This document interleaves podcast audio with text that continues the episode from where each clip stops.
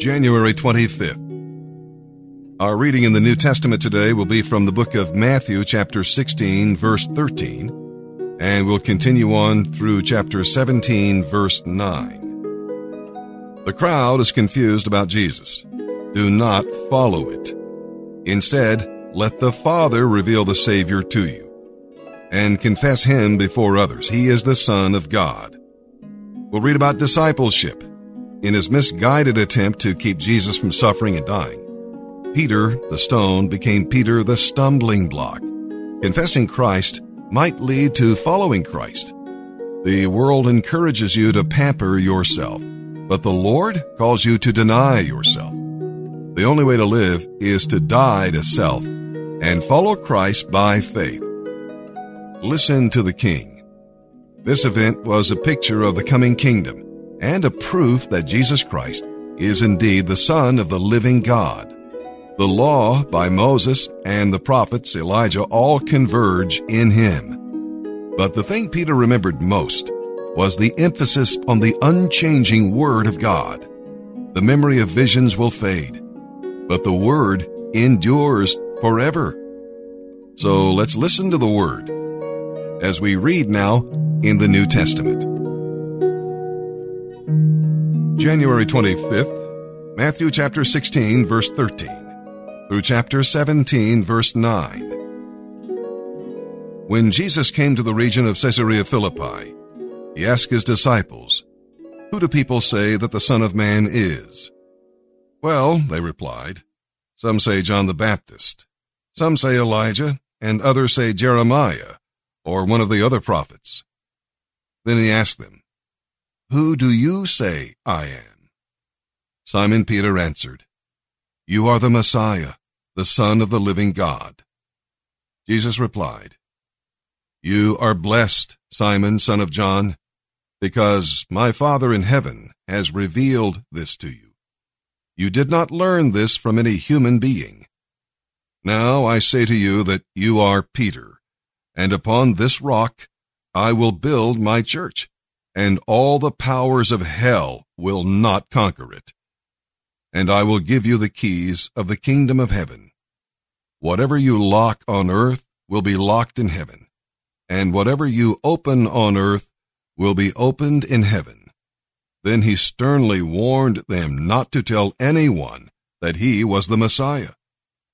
From then on, Jesus began to tell his disciples plainly that he had to go to Jerusalem and he told them what would happen to him there.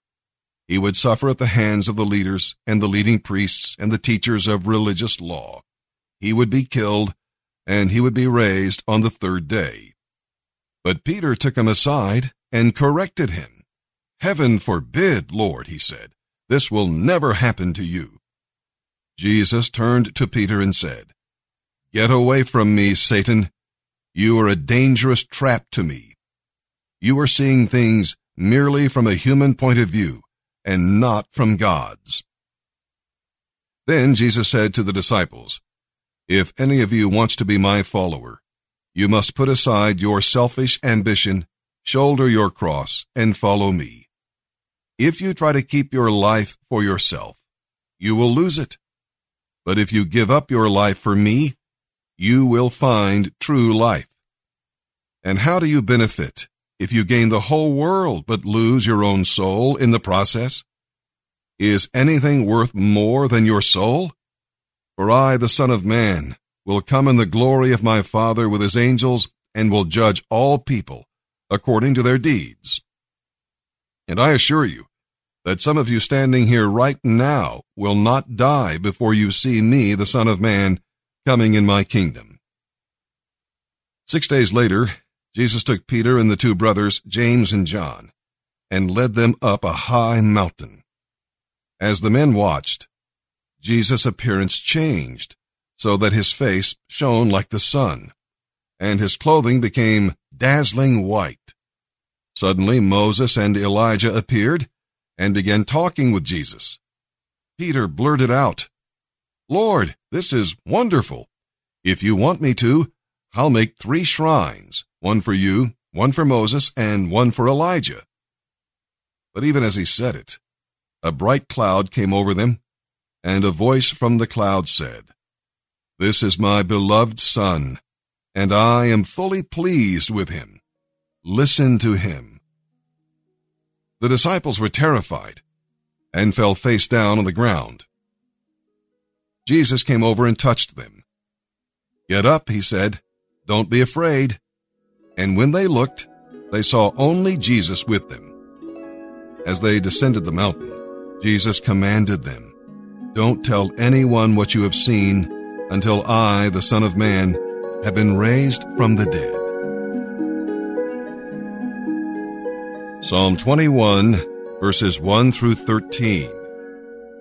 If Psalm 20 is a prayer before the battle, Psalm 21 is the praise after the victory. You know, too often we forget to praise God when He answers prayer and gives us what we requested. We'll read about God and the king. God gave David strength to win the battle and then gave him honor and majesty from the victory. Before the battle, David asked God to spare his life, and God gave him his request. God responded to David's faith by protecting him, and David responded to God's blessings by praising him. David rejoiced in God's strength and salvation, and in his presence with him. We'll read about God and the enemy. These were the enemies of God because they wanted to destroy his people Israel. David fought the Lord's battles, and the Lord gave victory. God kept his promise to Abraham.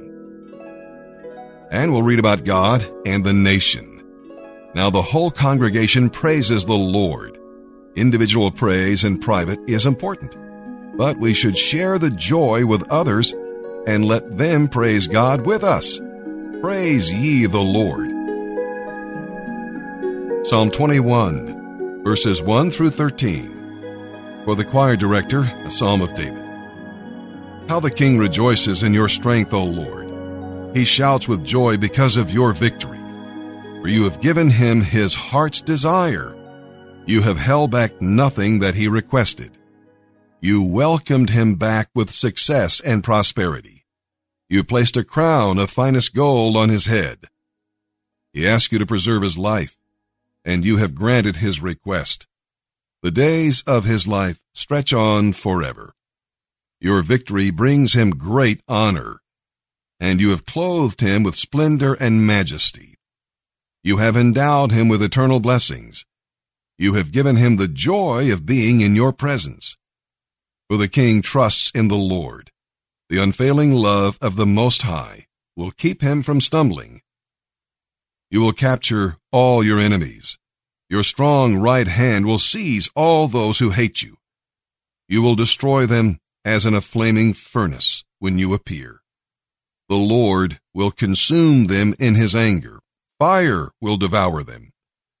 You will wipe their children from the face of the earth. They will never have descendants. Although they plot against you, their evil schemes will never succeed. They will turn and run when they see your arrows aimed at them.